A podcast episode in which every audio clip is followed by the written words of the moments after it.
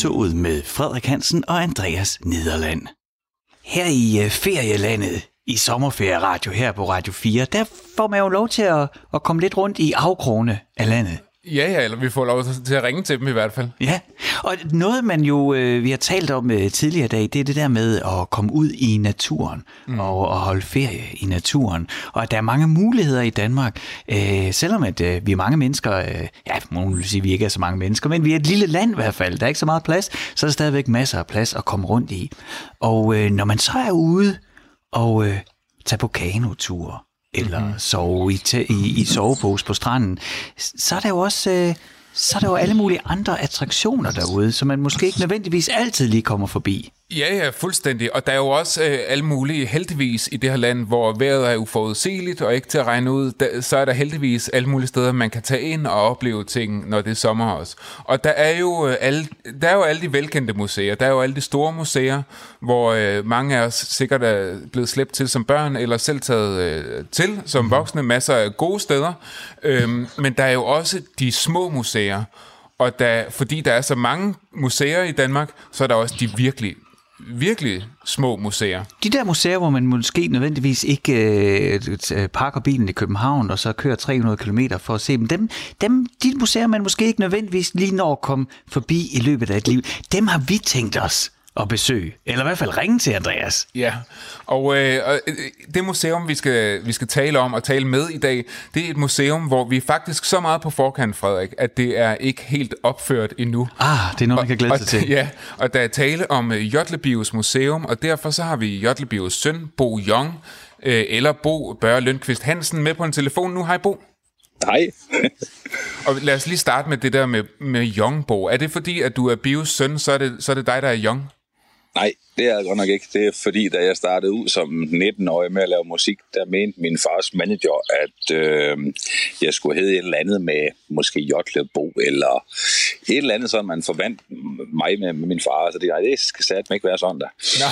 og, øh, og, så gik jeg lidt og tænkte over det, og hver gang jeg ringede ned i, til byrådet, så var det altid Kalle, han var meget forvirret mand, så han kunne ikke altid huske, hvad vi hed. Så ah. han sagde altid, det, det, det er Young himself. Nå, okay. Og så, øh, jamen, så lå det bare sådan lidt til, at jamen, så skulle det da bare være Bo Young. Det er da klart. Og lad os, ja. lige, lad os lige, altså vi skal jo selvfølgelig tale om museet, men vi skal da også lige runde din far en gang, fordi at, at der er jo det særlige, at det, det er jo et museum for din fars øh, virke, at du er i gang med at bygge. Ja.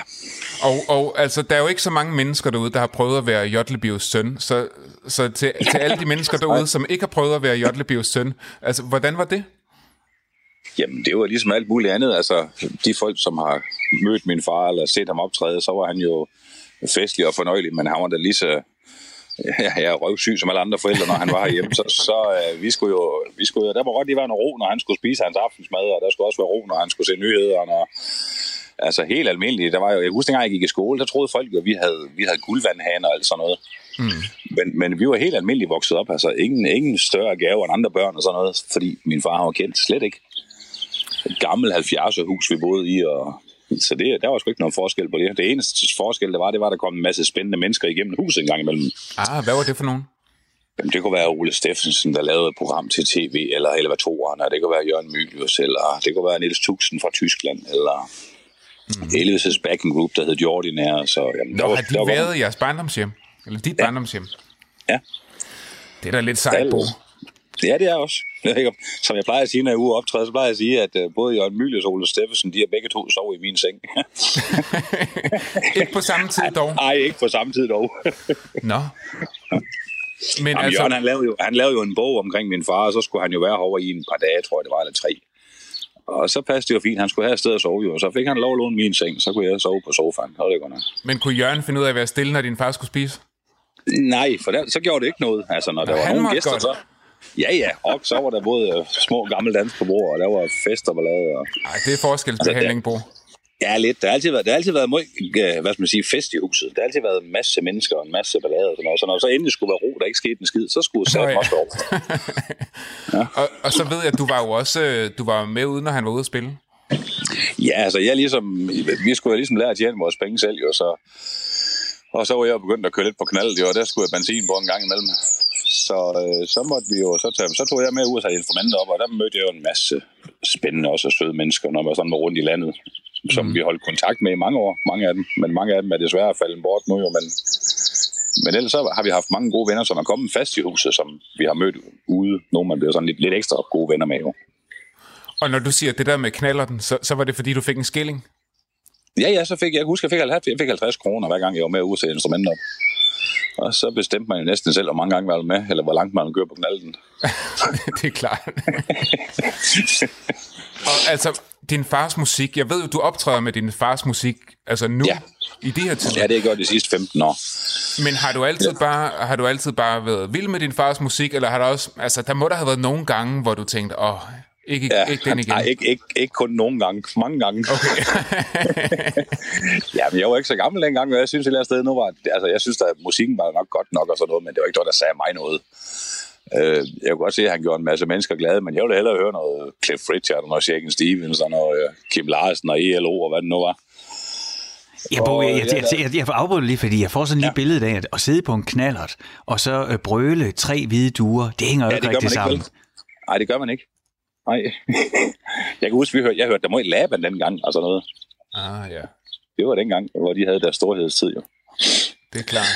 Og... Men altså, i mit voksne liv har jeg nok begyndt at lytte lidt mere til teksterne, hvor jeg synes, mange af teksterne, de der, øh, der er ikke ret mange, der ved det, men min far han nåede faktisk at lave 811 numre. 811 numre?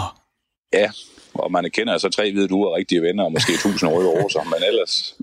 Ja, det er jo helt vildt. Så om til ja, ja, men, men ud af de der ud af, han nåede så at lave også ud af de, de der 811 numre, de er på 99 forskellige produktioner. Hold da Ja, og når du siger produktion, så mener du en udgivelse, altså et album, ikke? Ja, et det er eller en CD, eller en plade. Eller ja, hvilket format det nu kan være, altså. 99 ja. plader. Ja. Det er jo også helt sindssygt. Det er helt vanvittigt. Altså, altså det, The Beatles lavede uh, 10, og Jotleby lavede 99. Ja, ja og Shubidua lavede 18, eller hvad det var, ikke? Eller 19, mm. eller sådan noget. Jamen, han har alligevel solgt, øh, jeg så et program med Kim Larsen for, nogle, for en par år siden, hvor man fortalte om, hvad han havde solgt og sådan noget, og jeg kan huske, de fortalte også et eller andet med, at midt om natten, hvis han solgt 500.000 eksemplarer. Så det var dengang den hed til mest sælgende LP. Øh, dengang min far så gik bort, det var så i 2005, der fik vi så alle de her tal opgivet. Min far han nåede at sælge 4,6 millioner eksemplarer af hans musik. Hold da op.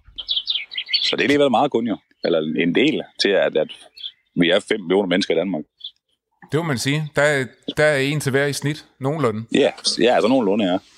Og hvordan, altså, hvornår begyndte det så at ændre sig for dig, at du sådan, måske tog musikken lidt mere til dig? Altså hans musik? Jamen, jeg blev spurgt nogle gange, om ikke godt jeg kunne tænke mig at, at lave det, mens han var her.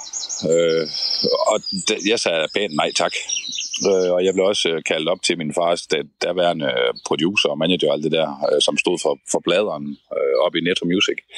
Og han ville give mig sådan en pladekontrakt på en million, hvis jeg ville fortsætte. Ligesom, det er ligesom Candice. Og så kunne jeg ligesom tage sådan lidt over, ligesom fatter han gik blev ah. ældre til, så kunne jeg køre videre. Men det ville jeg godt nok ikke, det sagde jeg nej tak til. Der kan jeg huske, at min far, han var sgu noget sur den dag godt nok. Altså, der var ikke nogen på, en, der, der er ikke nogen på 20 år, der siger nej til en kontrakt på en million, men det gjorde jeg. Ja, det, det, jeg, kunne, jeg, jeg kunne ikke lige se mig selv i, i, i let og hosen nu på en, på en palle ude Bilka. Det kunne jeg godt nok ikke lige. Nej, det er klart. Så det var, det var et let valg i virkeligheden. Ja, det synes jeg. Det, det, det, kan, det, det, kan, det må jeg sige, Bo, det kan jeg ikke sætte mig ind i. Jeg, jeg, jeg, jeg, jeg, jeg melder mig her med frivillig til at hoppe i, i, i lederhosen for en million. For en million. Ja, jeg gør det. Ja. Ja, men jamen, det, var så, det var så en længere periode godt nok. Det var ikke bare lige en gang. Nej, okay. men så senere, så er du alligevel begyndt at optræde med din fars øh, sang. Ja, men det er jo så efter, han gik bort. Der blev jeg spurgt nogle gange, om jeg godt jeg ville synge en enkelt sang eller to af hans, når jeg var ude og lave noget. Mm. Og så efterfølgende, så tænkte jeg, jamen, øh, så ringede telefonen, om ikke godt jeg ville komme ned på et plejehjem og synge. Og jeg tænkte, øh, altså det der country rock orkester, jeg har, det er ikke sikkert, det nok lige var det, hun tænkte på på plejehjem. Mm. Fordi så siger hun, at der er kaffe i pausen nemlig. Og jeg tænkte, jeg tænkte, jeg tænkte der, plejer, der plejer der at være bajer og pølser. men, men så fandt jeg ud af, at det var plejehjem, og så gik mig og så min daværende bassist, vi gik så sådan i øveleje, og så begyndte jeg jo de her numre op. Jeg kunne det godt sådan nogenlunde, men, men det er jo noget andet at optræde med dem, fordi jeg ville gerne kan min sag uden at... Og så gik vi så i gang med at øve alle dem her, og så har jeg så ikke... Jo, jeg har lavet andet, men, men optrådt med det i 15 år. Og, og, og, og hvis man lige øh, skal lave springet over til museet for din far, så ved jeg, at, at du ja. går jo og bygger din fars museum, som har eksisteret tidligere dog, et andet sted, men du går og bygger ja. det op igen. Og jeg ved, du går og bygger det op det sted, hvor han faktisk øvede. Ja, er det ikke rigtigt forstået? Det, ja, det er fordi, øh, min kone og jeg, vi har købt øh, mit barndomshjem, hvor vi så bor. Og øh, så ville skæbnen så, at øh, vores gamle nabo, Knud Bak, han, øh, han havde et stort tømmerværksted. Og det har vi så købt og vil, vil lave om til museum og spillested, øh, så man kunne komme og, og høre både jeg synger og måske også nogle andre. Sådan øh, lidt, lidt spillecafé-agtigt noget. Mm. Og hvad er det for nogle af dine fars sager, I har? Jamen, vi har jo sådan set det hele, fordi det var jo på, det startede jo nede på Julesø for mange år siden. Og så gik de hen og blev syge, de her tre folk, der havde det. Det var min far, og så Kalle, min fars manager, og så ham, der hed... Øh, ham, der havde... Uh, hvad hedder han nu? Ja, det er lige væk. Den sidste. Niels fra Låsby Kro. Mm-hmm. Og de blev syge alle tre inden for en par år, og så døde de alle tre. Ja. Så det, det lukkede jo dernede. Og, øhm, og så købte de dem, der nu har haft det, for at lave noget finere madlavning. Og så gik det så desværre hen her for et stykke tid siden og brændte til grunden. øh, og der var vi da glade for, at vi havde flyttet vores sager for nogle år siden. Mm. Hvis det var brændt, jo, det var agere. Det har været, Men det, så det har vi... været ramt af nogle uheld, Bo. Ja, det må jeg sige ja til. Og så flyttede vi det op på øh, noget, der hedder Rold Kro. Der brugte min mor og min fars livsforsikringspenge på at bygge øh, den gamle hestestal om til museum. Og så kom alle tingene op, også dem vi havde herhjemme, både hans tøj og borginer, og hans biler, og hans plader, og hans guitar, og alt muligt. Der er så lidt specielt omkring de her guitarer. Den ene af dem, den har det holdets faktisk forsanger, den har han ejet. Dem der, der synger No Milk Today, My Love Is Gone Away. Og sejt. Ja, der er lidt sjovt mange historier omkring det her. Og så var det hele derover, men så ville skæbnen så for en, ja, det er nok en år siden, så gik Roldko så konkurs. Og det har jo ikke noget med museet at gøre. Men øh, man kan jo ikke have et museum, hvis ikke der er en bygning, der hører til jo. Så blev vi bedt om at fjerne det igen, og så kørte vi det så ned i, på et lager her i år. Øhm, og der står det så indtil videre, indtil vi så har fået helt nøjagtigt grønt lys for at må lave det derovre, fordi det skal man jo søge kommunen om at have grønt lys og lokal pjælland og alt sådan noget. Men Bo, øh, når du så forestiller dig, altså når du tænker fremad til åbningsdagen, på ja. museet for Jødlebio. Vil du ikke prøve ja. sådan at, at lave øh, det der med moderne hedder sådan en virtual, altså sådan en virtuel tur til mig nu. Ja, sådan, hvad er det for, hvad er det, ja, ja, ja, kan du ikke prøve at gøre det og lave for mig, hvad er det for en oplevelse, jeg får, når engang uh, Jødlebio museet åbner, og jeg kommer til åbningsdagen? Hvad er det så, jeg oplever? Jamen, så kommer du ind, og så, øh, så skulle der gerne øh, både være noget kaffe og noget kage og noget te og sager, og så skulle der gerne være en scene i den ene ende, og øh, øh, nogle flot lofter, der er blevet lavet af noget troldtekst og nogle helt fantastiske lamper. Og så alle mine fars ting skal være derinde på den ene lange væg, og så en masse flot borer og hvad det må være, og og så, så står jeg nok i den, ned i den anden ende måske nok og synger en sang, når folk de har sat sig. Mm. Og, og, kan, kan, man få, kan man få bajer og pølser på?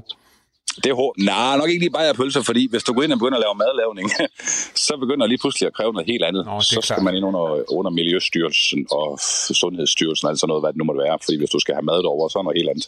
Men jeg, jeg, jeg vil gerne lige tilbage på min virtuelle tur. Hvis jeg så går ja. over til væggen og kigger ja. på Jollebils øh, sager, hvad er det så for nogle ja. ting, jeg kan... Er det, er det, hvad, hvad, hvad er det for nogle ting, jeg ser?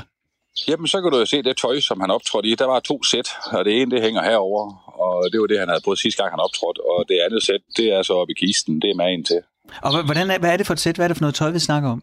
Jamen, det er jo Tirol-tøjet. Det der, hvor han havde hans sort uh, Tiroler bukser på med hvide strømper. Ah. Og så hans uh, røde og hvidtærnede skjort med en rød vest til. Og så en Tiroler hat, jo. Og det, det, det er det rigtige tøj, som han havde på, når han optrådte? Ja, det hænger derovre. Men, Eller, men, ja. men Bo, så, så kan jeg ikke lade med at tænke på, med en mand, som har skrevet over 800 sange og udgivet 99 øh, plader, og, øh, eller øh, ud, har 99 udgivelser, må jo have altså, øh, mere end 1000 koncerter.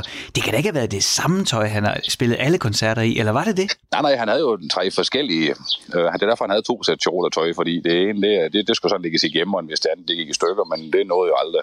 Ah, okay. Fordi sådan nogle læderbukser, de holder jo i 100 år jo. Det er klart, det kan holde men, øh, men så havde han jo også sådan et noget, der han han, øh, han kaldte uopskåret Nabba. No, det var, når han sang country, så havde han sådan et, et, uh, mørkebrunt uh, lædertøj på, som også godt nok kom fra Østrig, sådan, hvor det var lange ja. bukser, og så en lang jakke, ja. og så cowboyhat. Og så havde han uh, to andre sæt, hvor det var rigtig uh, amerikanske, uh, hvad hedder sådan noget, country habiter, du ved godt, uh, mm. hvor der er noget node, og der er noget guitar på og sådan noget. Så og det er dem, han sådan har optrådt i. Når man så har kigget på tøjet, hvad kan man så mere kigge på i udstillingen? Jamen, så kan du se de her forskellige guitarer, han har haft. Han har for eksempel en, øh, han har en Fender fra 1967, Uh. som han startede ud med at øve med over på det her museum. Dengang det var værksted, der øvede han derovre med den her Fender-guitar. Ah, og den ja. brugte han jo mange, mange år sammen med det orkester, der hed Tevana. Og den, øh, da Tevana så holdt op, så var den jo tung at stå med sådan en Fender. Så gik han over og brugte de der andre øh, obracing-guitar og, og, og akustisk guitar. Men den der øh, hvad, øh, Fender der fra 67, den er sådan lidt speciel, fordi der er der flere, der har spurgt, om ikke godt jeg kunne tænke mig selv. Ja, nemlig. Ja, Det er jo, Men, det, det, øh, det er jo en, en, en guitar, der er mange penge ved. Hvordan kan det være, at du ikke selv spiller på den? Jamen, det er fordi, jeg ikke kan spille guitar. Nå ja, det... Åh, oh, jeg tror, det er det, der hedder research for åben mikrofon. Det er helt perfekt. Ja, det er dejligt, ikke? altså, jeg kan godt tage en akkord eller to, men det er bare svært, fordi der er mange kvinder, der siger, mænd, de kan ikke multitask. Jeg kan ikke både tage en akkord og så også koncentrere mig om at synge. Det kan ikke Okay. ud af. Så der er altså der er, der er tøjet, han spillede i, og der er instrumenter, han spillede på. Hvad kan man mere se på udstillingen? Så kan man jo se alle hans udgivelser. Alle Helt tilbage 99? fra- Ja, Nå de er der de aller, aller første kassettebånd, som han fik. Dem gemte han jo alle sammen i sådan en kalender, eller sådan en, en tavle, du ved godt. Og så kom pladerne, og så kom CD'erne, og så de kommer så op og hænger alle sammen, og mange af dem, der hænger så ved siden af, både guld og, og sølv og platin og øh, hvad det måtte være. Og så er der sådan en masse, øh, der er sådan nogle messingplader, der er blevet lavet af de forskellige folk, der har mødt ham, hvor at, øh, hans manager, han har givet ham sådan en messingplade med stor tak til Jotle Beo for, at, at hans manager har sendt ham ud og spille over 2.000 gange. Nå. Og det er da okay. Og der ligger noget fra Charlie McCoy. Det var ham, der spillede mundharmonika for Elvis. Har han lavet, lavet dem rigtig meget sammen med. Øh, han broderer også. Så der hænger sådan et, sådan et fint broderi derovre, angående, hvor de havde været rejst hen på turné, ham og min far. Det, det er en masse øh, gode ting, Bo. Hvordan er det for dig, og hvordan tror du, det bliver for dig sådan som søn at, at, at gå rundt blandt alle de der sager der?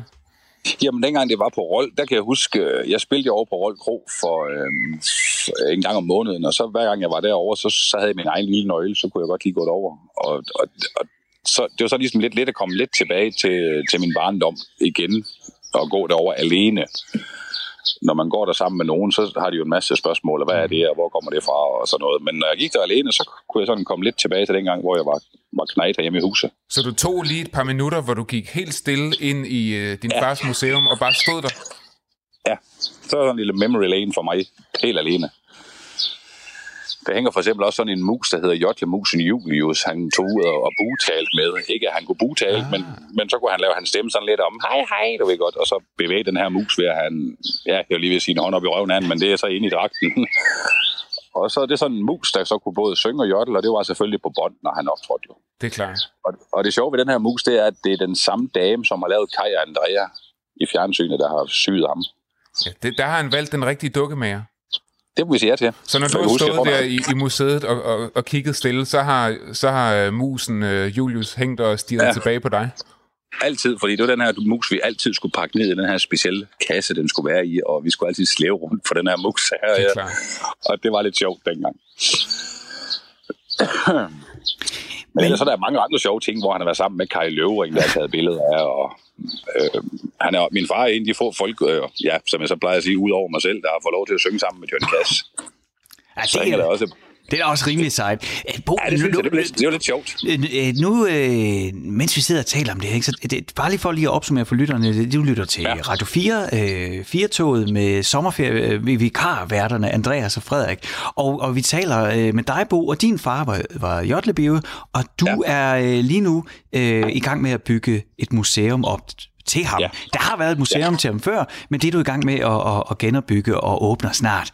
Altså, ja. øh, jeg kan jo godt nok lide min egen far, men altså, jeg vil jo ikke bygge et museum for ham. Nej, og grunden til, at vi har gjort det, det er jo for, øh, hvad skal man sige, fordi andre folk, som godt kunne lide hans musik, de kunne nok godt tænke sig at se. Fordi dengang det er så lukket øh, tilbage i, er det nogle år siden, eller er det et par år siden, det lukkede over i Rold, der havde mig og min søster også en snak om, om vi skulle gøre mere ved det, men hvor jeg så tænkte, jamen jeg, jeg har ikke interesse i at have min fars tøj til at hænge ind i klædeskabet. Nej. eller øh, hans hat til at, eller hans hatter, der var jo en del forskellige hatter til at hænge nede på kontoret eller sådan noget. Nogle enkelte få ting synes jeg er interessant, men, men jeg har også sådan lidt, det, det er lidt svært at smide det ud, ikke også? Mm. Fordi der er mange folk, der har haft interesse omkring det. Og hvad siger din søster så til den beslutning, du ligesom har truffet? Jamen, hun synes jo også, det var en god idé, at vi skulle selvfølgelig fortsætte jo, men fordi hun ikke, hun er ikke interesse i at få hjem til hende at stå. Klar, så det er en måde at slippe for det på. ja, altså min mor, hun, øh, dengang min, min far gik bort, hvor vi så lavede det over på Rold, jeg tror også, min mor gjorde det så meget, både for at, hvad skal man sige, at folk kunne komme over og se det, men selvfølgelig også for ligesom at få rodet op herhjemme. Mm. Fordi øh, så var det ligesom, øh, altså hvis min fars kontor bare skulle stå sådan urørt hen, det, det er der mange, der gør det, ikke? men det har min mor ikke lyst til, at det skulle sådan være et rum, hvor man sådan, nå, men det var det, der var her, nu er han så bare død, men så min mor, hun øh, flyttede det hele på museet og så lavede hun rummet om til sådan et hygge, hygge strik, veninderum, mm. hvor de kunne sidde og få deres hvidvin, tror jeg. Bo, nu bliver det ikke øh, den her, så hvis man sidder og lytter og tænker øh, på ens Danmarksferie, der skal man simpelthen lige en tur ind og se Jotlebio-museet, ja. så bliver det så ikke den her sommer. Øh, men øh, hvornår, hvornår tror du, at øh, du er klar til, at vi kan komme forbi og, og se udstillingen? Jamen, altså, hvis vi får lov alt det der, det ligger lige nu øh, og, og drejer rundt over ved kommunen, som skal give lov til sådan noget med lokalplan og alt muligt. Og vi har da sådan set fået lov, men det skal så i noget, der hedder nabohøring, om vi kan få lov til at udstille noget, som ikke larmer. Men, men, men du skal jo følge reglerne, sådan er, sådan er livet jo. Og hvis alt går vel, jamen, så skulle vi kunne komme i gang øh, tidligt næste år, sådan at det skulle kunne være klar til sommer næste år. Sådan. Så, så, altså, så er vi bare tidligt på den her, så er der et lille tip til næste ja, sommer, 2021. Ja, det, det, et lille års tid, vil jeg tro. Ja, ja. Jamen, øh, Bo, held og lykke med øh, at få godkendt alt omkring øh, museet. Øh, ja, og hils, øh, hils øh, Julius fra os og så vil vi bare sige uh, tak, fordi du var med her, og have en fortsat god sommer. Og tak, fordi jeg måtte være med her i Sommerradio. Det er dejligt. Ha' det godt, Bo. ja, lige måde. Jotlebius Museum. Uh, Andreas, din far, han hedder Ip. Det mm. ved jeg. Ja. Det, er det det, du sidder? Er det det, der, der foregår uh, inde bag pandebræsken lige nu? Er du i gang med at planlægge museet Ip? Ips Museum. Ips Museum. Uh, det helt kort svar er nej. Min far, han er ekstremt dårlig til at smide ting ud, så han har i virkeligheden sit, altså du ved, det findes allerede, det er mm. bare der, hvor han bor, ikke? Altså, der, der har han ting fra hele sit liv. Og jeg er selv dårligt, ekstremt dårlig til at smide ting ud, så jeg har også museet for mig selv hjemme hos mig selv. Ja, men øh, jeg kan sige, det er det samme her. Min far, han har øh, været i lydteknik et helt liv, altså øh, hvad han ikke har samlet sammen. Hvis han lige pludselig, og det, ja, på et tidspunkt skal vi væk fra den her planet, så hvis mm. jeg får den der telefonopringning, at nu er han ikke mere, og jeg skal til at, at rydde op i det. Der er mange ting. Der er, der er til to museer, vil jeg sige. Jamen altså, så kan du slå på. Han laver kun et.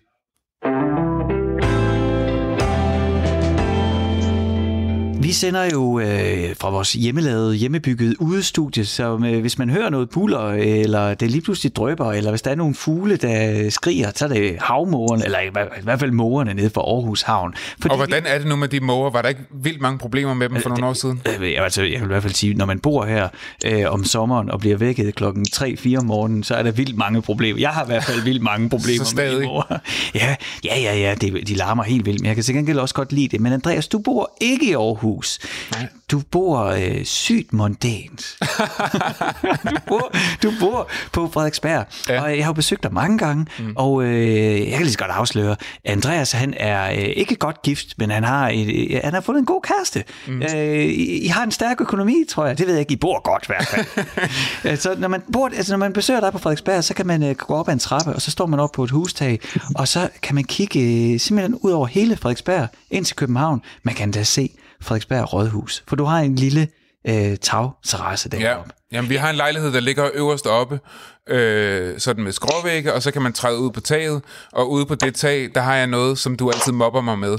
Og det, jeg har ude på det tag, som du altid mobber mig med, det er min højt elskede gasgrill. Ja, fordi du har den der fantastiske terrasse med den pra- mest pragtfulde udsigt, og Frederiksberg have lige ved siden af, hvor man kunne lave alle mulige forrygende ting, og så det, du har valgt at investere i deroppe, det er sådan en gasgrill. Mm. Og for mig, ikke også, mm. så grill, det er noget med ild, for det første. Altså noget, hvor jeg tænder ild.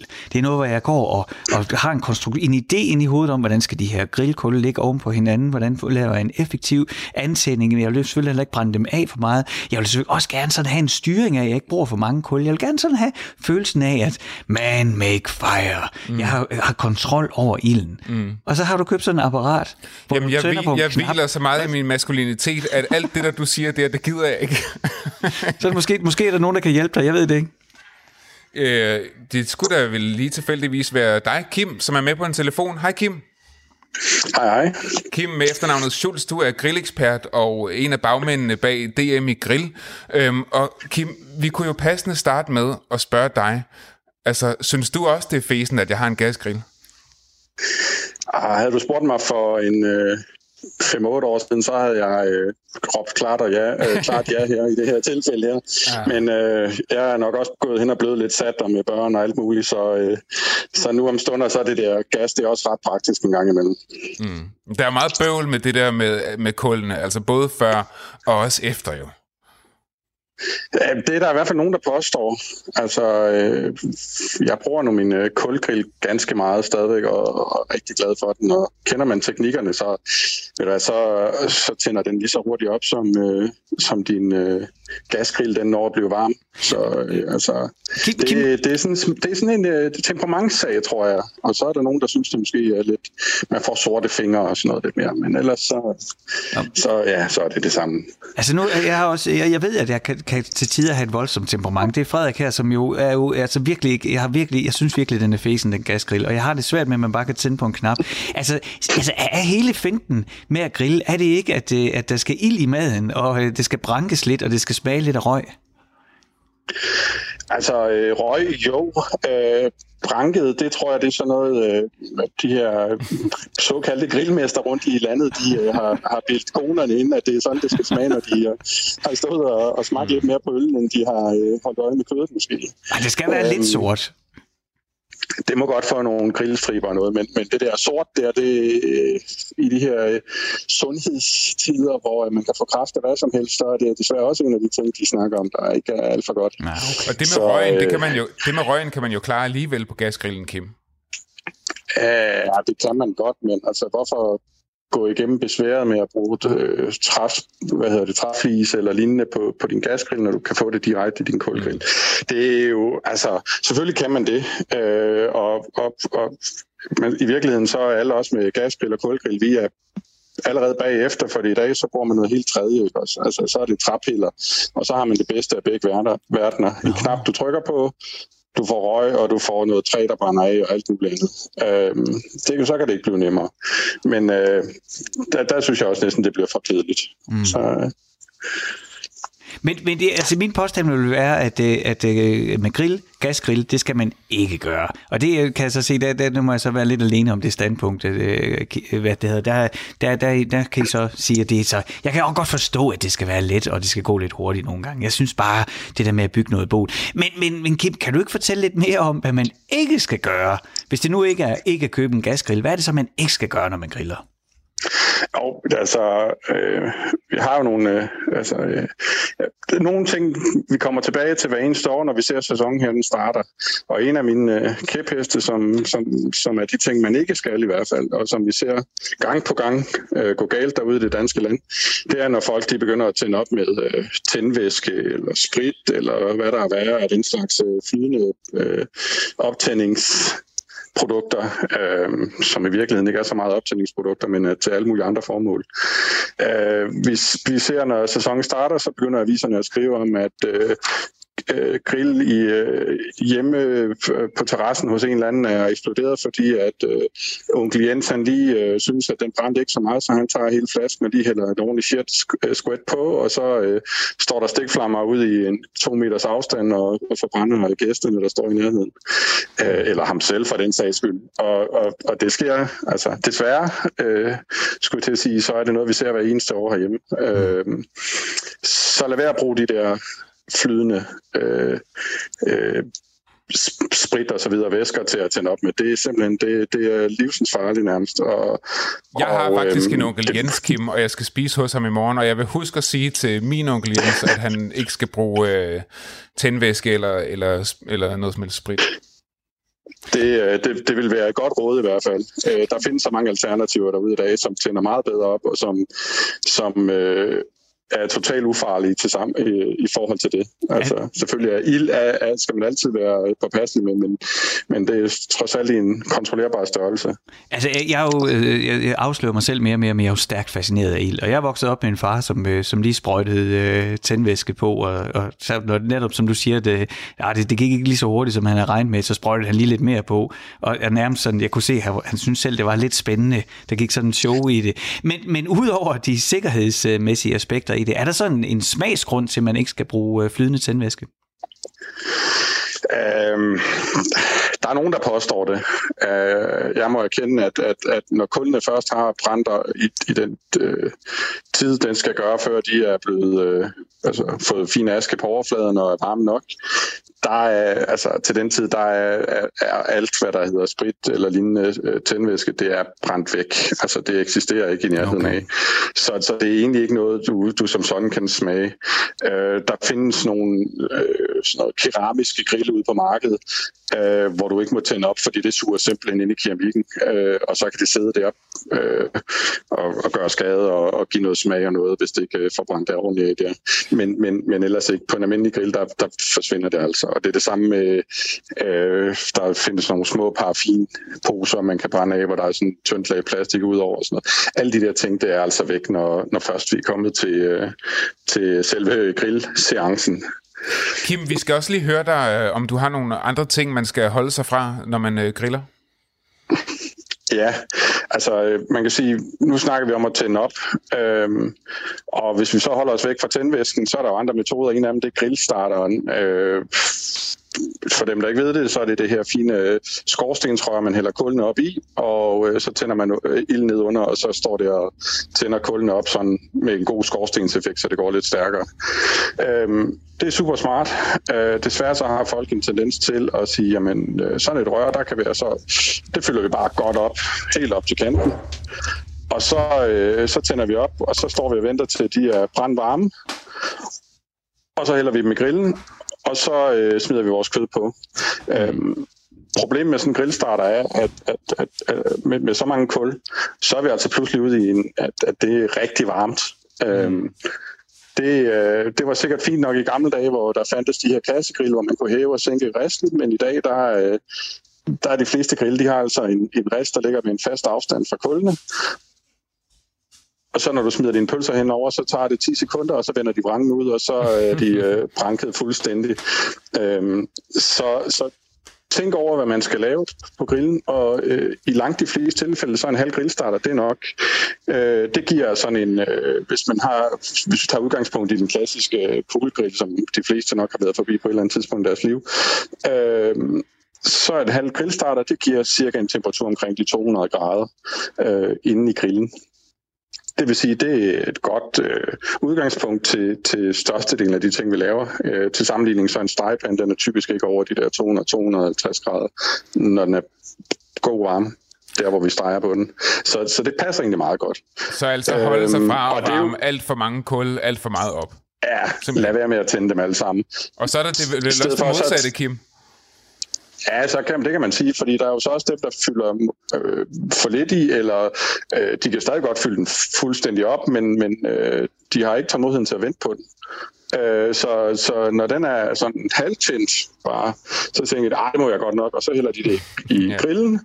Og så lægger de her kul og oser, fordi at de er ikke helt færdige optændte, så de ligger og prøver at antænde hinanden ind i, kul, ind i grillen. Og øh, du får en øh, kedelig øh, sådan branket kulrøg, som ikke giver noget positivt til dit kød, og du kan ikke rigtig få stegt det og undre dig over, at det bliver ikke rigtig varmt, mm. og så bliver du sur og går ned og køber en gasgrill i stedet for, det vil du heller ikke nødvendigvis have, vel? Altså, det er det, story of my øhm, life, det der, Kim. Ja, så i stedet for, så sørg for at, at give den den tid, det er, og ved du, du super utålmodig, så findes der nogle fine sådan nogle blæser, man kan sætte sin grillstarter ovenpå, og så tager det en øh, 8-10 minutter, og så er de alle sammen fuldstændig perfekte, selvom det er et helt rør, vi snakker om. Øhm, så altså, der findes gadgets, der løser alle vores problemer derude til grillen, øh, hvis det skal være. Kim, Når man har tændt dem ja. og fylder dem i, i grillen der, så sørg nu for at lægge dem, øh, så du har flere zoner i, i, i grillen. Øh, folk har en tendens til, enten så hælder de dem alle sammen bare ud i bunden rundt og lidt over det hele, og så er der bare varmt over det hele. Men, men skal du have mange bøffer stegt eller pølser og så videre, så nogle af dem de er færdige før nogle andre. Så er det altså rart, at man siger kulde til den ene side for eksempel, og ikke nogen kul til den anden side. Så når de er ved at være klar, så kan man lige lægge over til den, anden, til den side, hvor der ikke er kul. Så får de ikke den her direkte varme, og de kan lige få det sidste, de skal have for at blive perfekte. Øhm, der er også nogle ting, hvor det slet ikke er behov for, at vi får den direkte varme der vil det være rart, at man også har sådan en, en zone, en øh, indirekte varmezone, hvor at, at vi mere udnytter, at de fleste grill i dag, de har et låg. Og så har vi pludselig en ovn ind i den her grill, og øh, så er det jo bare dejligt, at der er en zone herinde, hvor at, at det ikke står og brænder din mad, men hvor det bare står for at varme, ligesom hvis du stillede det i fad ind i ovnen. Øh, men samtidig med alle de dejlige smage og så videre, der kommer fra din, din grill. Øh. Kim, øh, vi skal til at sige tak uh, til dig, fordi at vi er ved at løbe tør for tid, men uh, tusind tak for din uh, gode råd, og in, uh, jeg vil sige endnu mere tak fra mig, fordi at du bakkede mig op i, at det er okay med en gasgrill. det, jeg, jeg vil jo sige, at jeg synes, vi brugte mest tid på at tale om grillkul, og hvordan man starter dem op, så det, så, så det kan da godt være, at det er acceptabelt med en gasgrill, men jeg, det jeg kunne høre, Kim, han blev begejstret, når han begyndte at fortælle om den rigtige måde at sætte ild til kul på. Er det ikke rigtigt, Kim? Og det, det, det kan jeg nok ikke lægge skjul på. Kim Jules, grillekspert, tusind tak, fordi du løb med her i uh, sommerferieudgaven af Firtoget, og lige gør os klogere på, om det er ok at have en gasgrill, og hvis man ikke har en gasgrill, hvordan man så får gang i sin kul bedst muligt. Tusind tak, fordi du løb med. Velkommen. Ja, altså jeg tror, han sagde det der med, at det var ok med gas, for at være sød ved dig. Jeg, jeg, jeg, jeg, jeg, kunne, kun, jeg kunne kun høre hans begejstring omkring ild, og jeg synes, det der med at grille, det er altså det er noget med at lave ild. Jamen, det har det aldrig været for mig. Jo, det er tilbage til det, vi kommer fra. Det har det ikke været for altså, mig. Du, du kan skyde et dyr og sætte ild til noget, og så nej. spise det ved, ilden. Nej. Nej, nej, nej, nej. Den, det er bare sådan, det, du kunne lige så godt tage en kogeplade og tage den til at ja, stå udenfor. Jamen det, og det er det, det er for mig. Det er, at jeg kan få lov til at stå udenfor og lave mad med en øl åbnet og sådan. Øh, det er det, det handler om for mig. Nå, nu er det øh, ved at være øh, den sidste del af Firtoget her i sommerferieudgaven øh, med dine værter, Frederik Hansen og Andreas Nederland, og en gæst mm. i, ikke i studiet, fordi vi har jo vores halv udendørs studie her, vi sidder under halvtaget. Carsten Reinholdt er kommet forbi. Velkommen til, Carsten. Tak, tak, tak. Vi tak. har lavet en aftale med dig om, at øh, når det nu er sådan, at vi er i, i rigtig sommerferie-modus, så, øh, så kunne det være hyggeligt, hvis du kunne komme ind hver dag og øh, ja. lave cocktail- og røverhistorier. Ja, for pokker. Jamen, øh, ja, selvfølgelig. Hvorfor ikke? Tak. Så, så konceptet, det er, altså, som, som med mange andre ting i den her udsendelse, helt nyopfundne koncepter. Konceptet er, Carsten Reinhold kommer ind, mixer en cocktail, fortæller en røverhistorie, og det gør han, fordi at han jo sammen med Anne Kaiser har en øh, podcast, der hedder Hvad nu hvis det passer, ja. hvor I øh, går igennem alle de her konspirationsteorier, ja. som ingen af os tror på, men alle elsker. Mm. Ja, det, det, det er rigtigt. Ja, sammen med Anne Kaiser, Hvad nu hvis det passer, det er nok øh, det er nok deri, at øh, røverhistorierne de ligger, at vi ligesom kører videre i, i det spor. Noget af det bliver også, øh, bliver også ting, der er øh, favoritter allerede i vores lille podcast øh, verden. Og så, og så er der ikke... i, i podcast-universet, hvis man vil vide mere efter ja, vores røversnak. Men øh, vi laver simpelthen, øh, på grund af, at vi har vores intermistiske øh, hjemmestudie under halvtaget, så laver jeg en overlevering til øh, min reporter i felten. Han er en meter fra mig. Vi behøver et corona-afstand. Så Andreas Nederland, du har reportermikrofonen, og, André, og, og, og Carsten Rande, og så glæder jeg mig bare til at høre, hvad det er, vi skal drikke. Ja, så kommer jeg lige lidt nærmere her, Carsten, og ja, du har gang i nogle isterninger allerede. Så har jeg sådan en reportermikrofon her, så er det jo lige før, at vi lige skal have lyden af dem. Hvad hedder det, Andreas? Hvis vi lige... Nu hænger det hele, det hele hænger lidt sammen med de røverhistorier her. Vi skal have en sommerdrink, vi skal have en, en cocktail, vi skal have sådan en, der hedder en Manhattan. Ah ja, jeg er ikke sikker på, at jeg nogensinde har fået en Manhattan, Nej. men jeg kan huske, det minder mig om et gammelt afsnit af The Simpsons, hvor Bart han får et job som bartender for nogle gangster, og der lærer han at lave en Manhattan, der bringer ja. ham til tops i det system. Så ja. det må være en god drink. Det, øh, det er en, jeg tror det er lidt en gangster, det er lidt en gangsterdrink, øh, og den, den, øh, den har lidt, den har lidt hen af, af, af gamle dage, når vi snakker cocktails. Der, der er nogle, nogle gode klassiske ingredienser i. Øh, og du siger, du siger Manhattan hvor jeg jo så øh, øh, siger det, fordi sådan påtaget, ligesom det staves, måske det er en, øh, en, øh, en sådan en, øh, hvad hedder, hvad hedder den, øh, vores Aarhus øh, film er, det kan godt ske, det er sådan noget, der har et, et, en, et last derfra, det der med Manhattan. Hvad hedder den? Hvad hedder filmen? Jamen, det ved jeg ikke, men det Jo, jo, jo, jo, jo. lidt, øh, Kunskabens træ. Ja, Hvis ja. Malmros, der, der er det der med, og her er det så Manhattan, og lige siden har jeg måske nok sagt uh, lidt mere Manhattan, Manhattan. som det staves. Men kan du ikke så fortælle, hvad, hvordan siger du så det, du hælder i nu? Det er sat med godt, fordi der ser jeg jo uh, Vermont Rosso. Okay. Ikke? Det er, Og så skal man sige, den er rød. og så, skal man, så skal man nemlig, ja, så skal man sige, den er rød. Det er en rød vermut.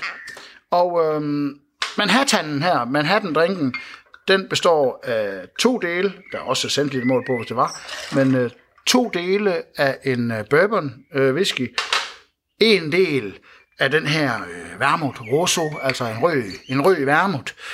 Og så skal man have det i, der hedder angostura. Og jeg tror sgu egentlig, i gamle dage, øh, ældre tid, der var det nok mere oplagt, at folk ikke havde angosturen derhjemme. Man kan godt skifte den ud med enten jægermeister eller gammeldansk. Og det er sådan noget, man skal drøbe meget lidt af i... Er, er det ikke det, Carsten? Jo, det er sådan en, en, en, en bitter en. Den skal bare lige have nogle dash, nogle dash, som siger, nogle dråber i.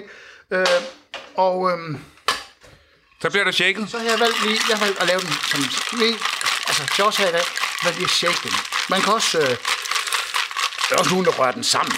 Altså, der er også opskrift, hvor man bare lige rører den, rører den sammen i et glas, øh, indtil nogle af isterninger er, er hvad det, optøet øh, i den, og så kan man hælde den. Men det er det der med shaken eller stirred, altså. Ja. Men nu tjekker vi den, fordi så får vi, øh, så får vi den fandme gjort øh, kold, som vi vil have den, og så ryger den i et par pæne glas her. Man får Så- næsten lyst til at sige en Manhattan, som vi vil have den. Ja, en Manhattan, som vi vil have den. Øhm, ja, Så bliver der hældt op her, og det er en nydelig øh, rød drink, som du hælder op, øh, og som fylder bunden af glasset. Det er jo ikke sådan en long drink, der fylder en hel masse.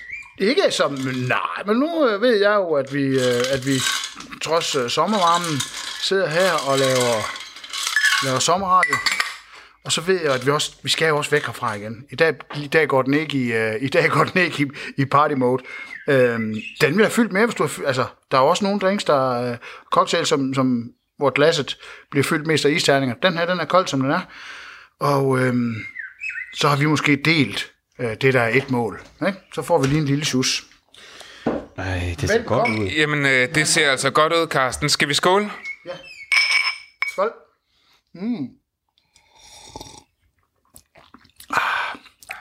Ej, det smager godt. Det er sådan en, øh, en sådan frisk, frisk og lidt, øh, lidt skarp på, mm. øh, på Jamen. bitteren, ikke? Men frisk og læskende også. Altså, Og det er også der, ja, men det er også derfor, den er, altså, alt i den ånder jo også lidt, øh, lidt gammel, kan man sige, det er jo en klassiker. Altså den der Manhattan, øh, bourbon, en rød vermut, lige en bitter, de bitter dråber fra angosturen, og så i et whiskyglas. Mm. Det er jo, øh, altså, det er jo langt fra en pina colada, ikke? Det, det er meget langt. Det er en og, herredrink. øh, Og det er jo øh, sådan en hjemmebygget studie. Vi er faktisk hjemme med mig. Øh, så øh, jeg vil sige, glasset er også okay til. Det er det gode glas, du har fundet frem der.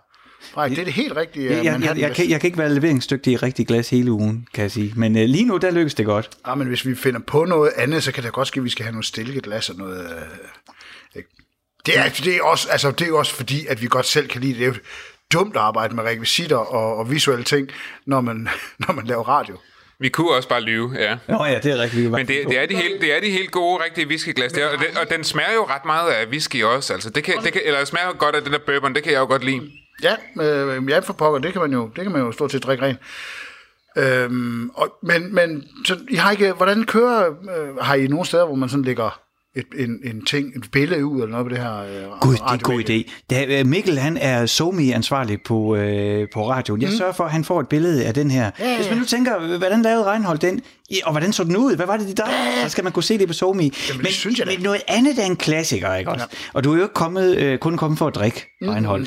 Jeg er ikke kommet for, kommet for hverken at danse, slås eller, eller, eller drikke. Og jeg skal skynde mig at sige, at, øh, at Reinhold og jeg, vi er begge to fra Horsens. Så øh, det, det kommer til... Der, der siger du nogle ting der, og det ved du også godt, der siger du nogle ting der, som ikke passer. Ej, men- Fordi du, du, vil gerne, du vil gerne sige, du er fra Horsens. Jeg vil gerne have lov til at rette den i, at det, ja, jeg har boet en periode i Horsens. Og når man så siger det, så lyder det sådan, "Nå, har du boet en periode i Horsens? Og hvorfor gør man det? Fordi de har jo det store spjæld og, og fængsel. Nej, det er ikke der, men jeg havde en årrække, hvor jeg boede i Horsens. Ikke som sådan derfra. Og det, Det er nej, men, for men, mig. men det er jeg så. Det tager, det, tager jeg helt på. Men grunden til, at du er her, udover at, at lave sommerdrinks til os, det er også at fortælle røverhistorier. Du har Ja. jo den her podcast, øh, hvad nu hvis det passer, Ja. hvor I taler om konspirationsteorier. Ja. Og vi talte lidt om, at du skulle have en, øh, en god historie med til den her drink, fordi det er jo ikke tilfældigt, Nej. at vi drikker en Manhattan. Nej, det er, jo, øh, det er jo den måde, der som både jeg og jeg ved, I også kan lide at lave tingene på. Når vi nu skal have en drink, og vi også skal have en røverhistorie, og vi skal sidde og nyde drinken, så er det jo sådan, øh, både øh, radiomæssigt og sammenhængsmæssigt, den der med, det er fedt, når tingene hænger sammen. Manhattan-drinken, den er selvfølgelig opkaldt efter øh, New York og øen øh, Manhattan, og øh, en af mine yndlingshistorier på, på de der øh, konspirationsteori-historier, når vi snakker om musik, fordi det har jeg faktisk også tænkt mig lidt, at de røverhistorier skal gå på, på noget musisk, så vi også har et enkelt stykke musik at spille. Så kæder vi ligesom det hele sammen. En af mine gode, en af mine yndlingshistorier inden for, for, øh, for den musiske del af de konspirationsteorierne, øh, et album tilbage, fra et, et musikalbum med, med gruppen Supertramp tilbage fra 1979. Yes. Øh, det, det, er den, det, er en af, det er en af de sjove historier, som også har, igen, noget visuelt.